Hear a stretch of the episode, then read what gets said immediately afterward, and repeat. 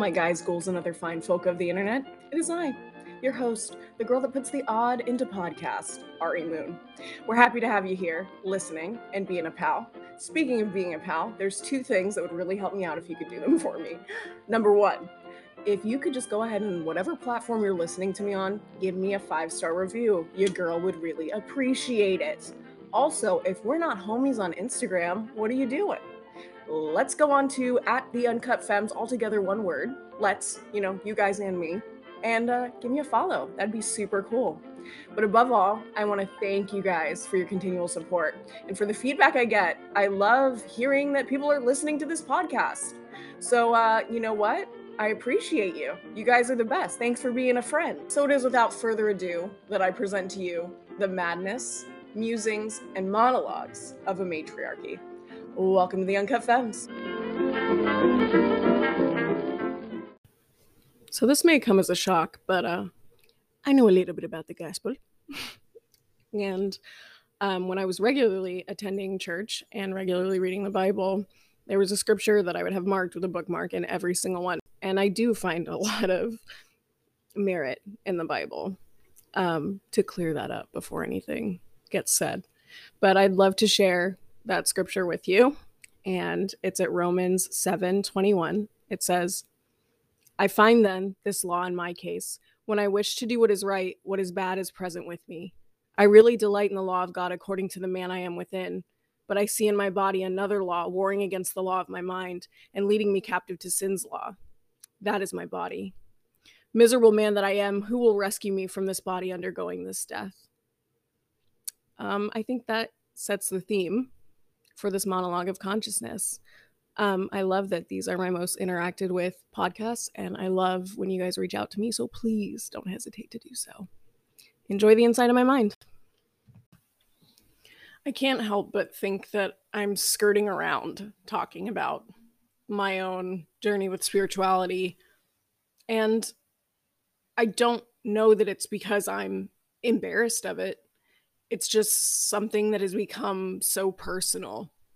But really, I wish everybody would have their own spiritual journey. um, I began my spiritual awakening in December of last year.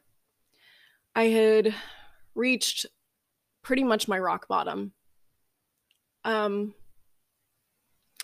I was struggling with a pretty bad drug addiction. I hadn't really grieved the death of my grandmother. I was in abusive, whether it be mentally or emotionally, um, abusive relationships. And I had no idea who I was. I didn't even know the kind of clothing I liked anymore. And I had, at one point, I thought been so sure, you know, this is Ari, this is me.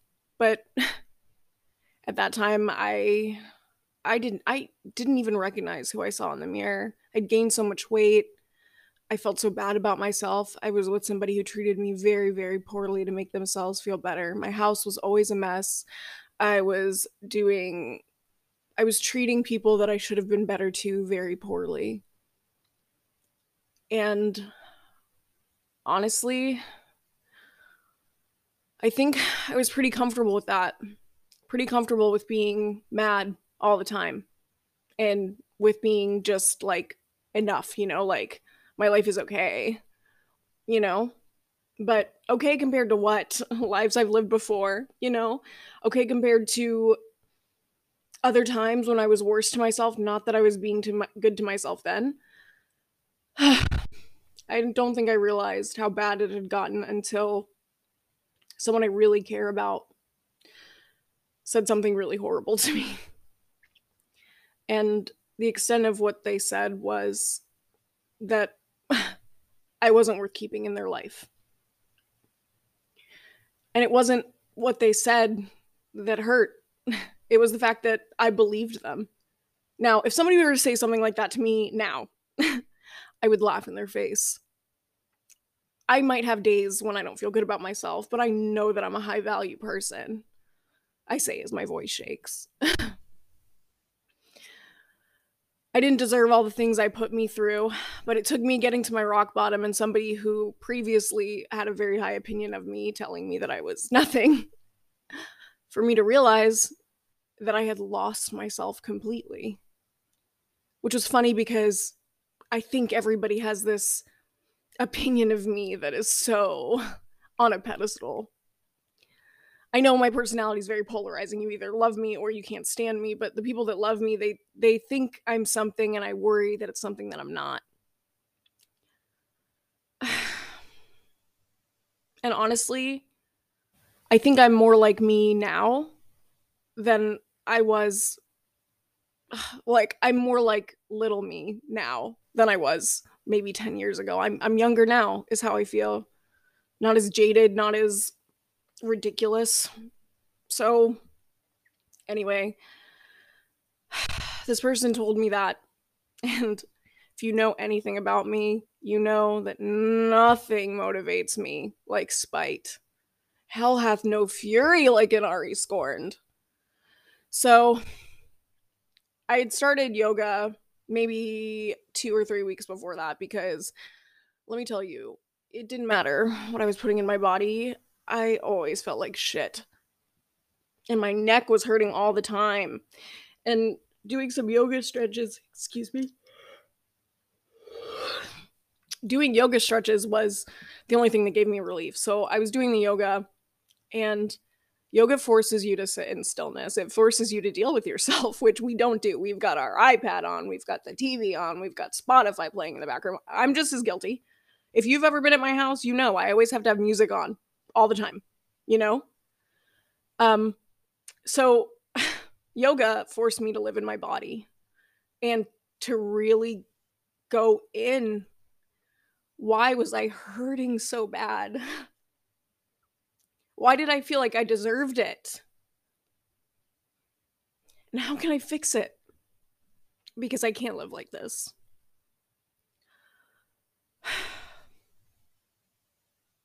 I wasn't happy, but I wasn't unhappy.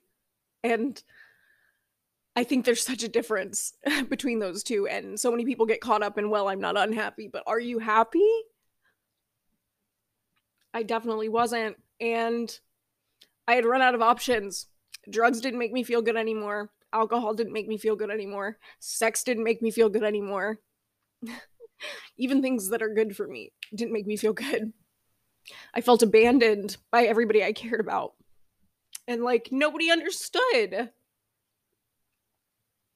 So like the only person you have at that point is you, you know? Like just me, my inner self, my inner child. So I was forced to deal with her.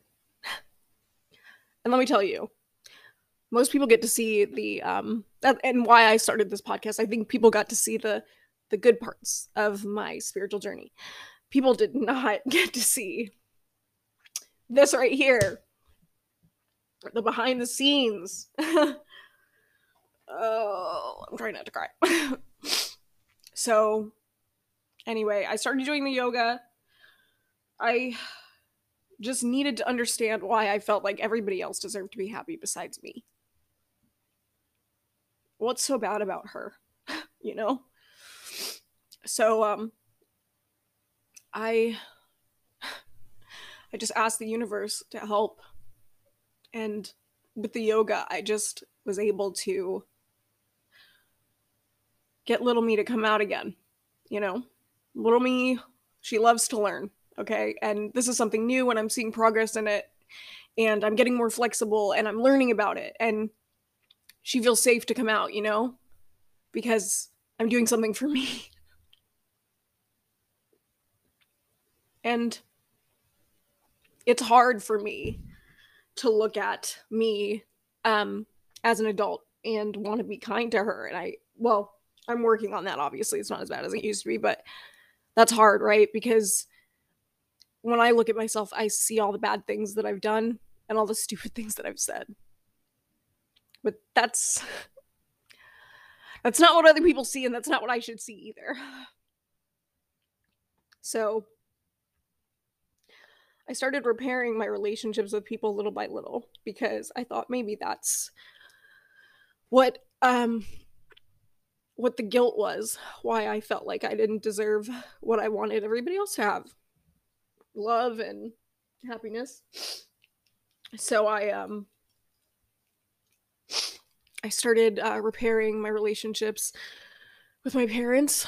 I mean, I have had a pretty good relationship with them forever, but I, I just wanted it to be the best, you know? Um, and I wanted to deal with issues from my childhood, obviously. And luckily, I have two amazing parents who continue to grow and become better people and have really gone out of their way to try to understand and be there for their kids. Like, I'm super lucky to have that. So I repair my relationships. I'm pretty sure that I've like absolved myself of any kind of guilt in relationships because honestly, I shouldn't feel guilty. I mean, it just happened. Like, I can't go back. So I can just be better moving forward.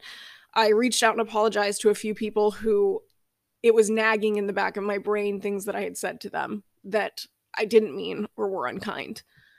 And um, I started trying to have a better view of me, a more forgiving view. And so I printed out a bunch of pictures of me from when I was little. And you guys see it, it's the album cover and um, I put them in my house. And when I look at that picture, I see that little girl, and she is so sweet and loving and curious. She loves to talk.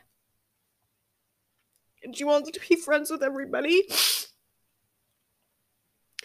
And she's giving, and she doesn't know that people aren't like that when people aren't like her.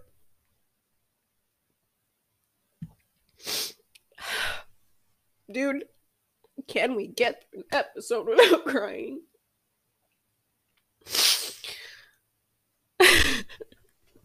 I'm doing that crazy thing where I start laughing again.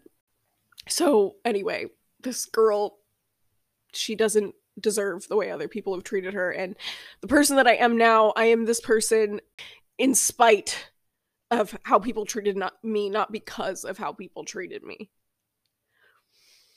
I did a lot of work to get to where I am, and I think that people also think that I mean, I don't know what people thinks what people think about me, and I know that it's none of my business, but people are under this illusion that I get everything handed to me just because I seem to have good like I want to say good luck, but that's not what it is. I seem to things buff out in the end for me. I know that I'm very privileged to have that, but you have no idea how much I beat myself up in order to be a better person. And it's crazy because it's like a conundrum. It's like a it's an oxymoron, right? So it's an oxymoron because I beat myself up because I don't think I'm a good enough person.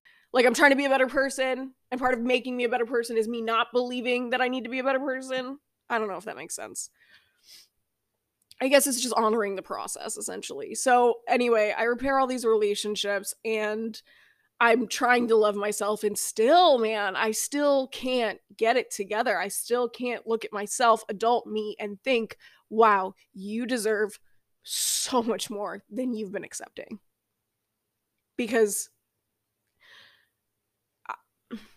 I don't know why. I don't know because people had made me feel that way because I made me feel that way. I don't I can't blame anybody. You know, 31 years of not great experiences will shape you into something that you're not. And it shaped me into an asshole. And it's crazy because like there's this Dave Chappelle quote. Everybody hears me quote it. It's my favorite quote. And it says, Sometimes you have to be a lion in public to be a kitten in private. Yeah. I am definitely a little lion girl. And for a long time, all I did was hurt people because I didn't want to get hurt or push people away because I didn't want to be left alone. And I had a lot of guilt about that. But why? why do I have this, or had, why have I had this nagging suspicion that everybody's going to try to screw me over? Well, a lot of it comes back to religious guilt. My parents wanted to instill the best values in us, wanted us to, you know, like if there's a better place to be than life on this earth, they wanted us to make it there. And part of that was being indoctrinated in a very strict religion where um, the way I dressed was constantly criticized, that I was constantly pulled um, apart from the group to talk about dressing modestly and not being a stumbling block for the brothers. I was forced to, and my family was forced to um, talk about things that we had done with our boyfriends. I was disciplined very harshly. And the whole premise to me of what I went through, the whole uh, general idea I got from what I went through was that being human wasn't enough. These mistakes that I made, I needed to constantly be trying to seek forgiveness for them. And I was never going to be enough. Like, how can I compare to Christ, you know?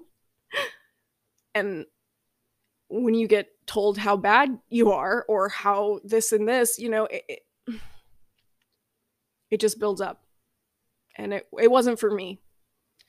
But I had been in this religion since I was a little kid. So, like, what do I believe? Because I had just thought that was how it was. It didn't occur to me that there could have been another option because, you know, in the religion that I was in, there's one God and he's an angry man who is allowed to have qualities like jealousy and anger, but we're not. Okay. And I I didn't like him. Everybody's like, "Oh, well, you love." No, what kind of a god would be like that? And and it was this resentment I harbored where I was like, I should love God, I want to love God, but I hate him.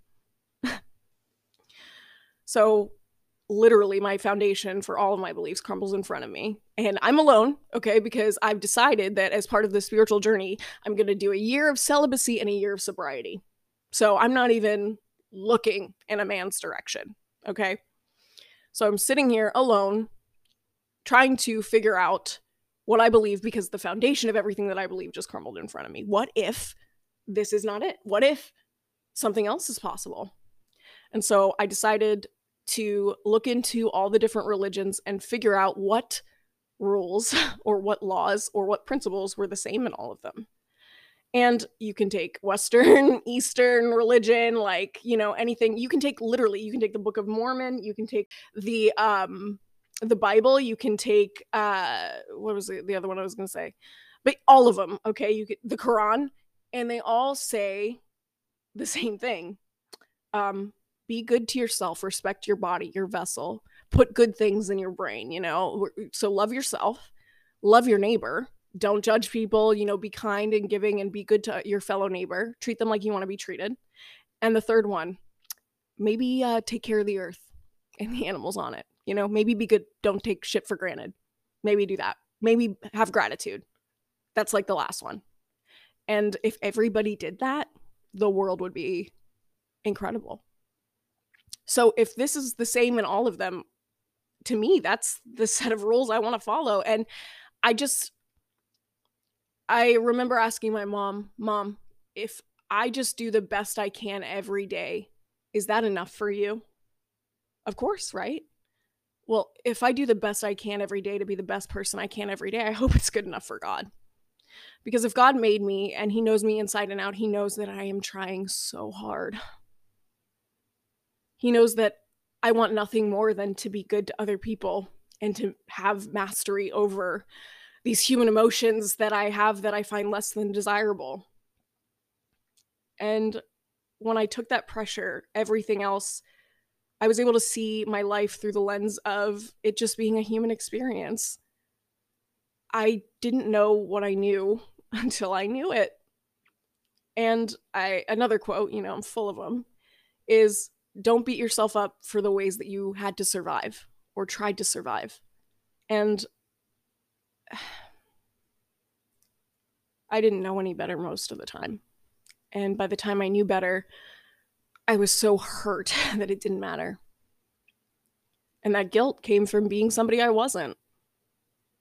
And not only the religious part, but also from developing this shell, this different personality, this double face, right? Because there's the person that everybody else gets to see, and then there's the person inside that's freaking out and angry and sad and miserable. And then, you know, I'm going out and everybody's like, oh, Ari, so much fun. Yeah, okay.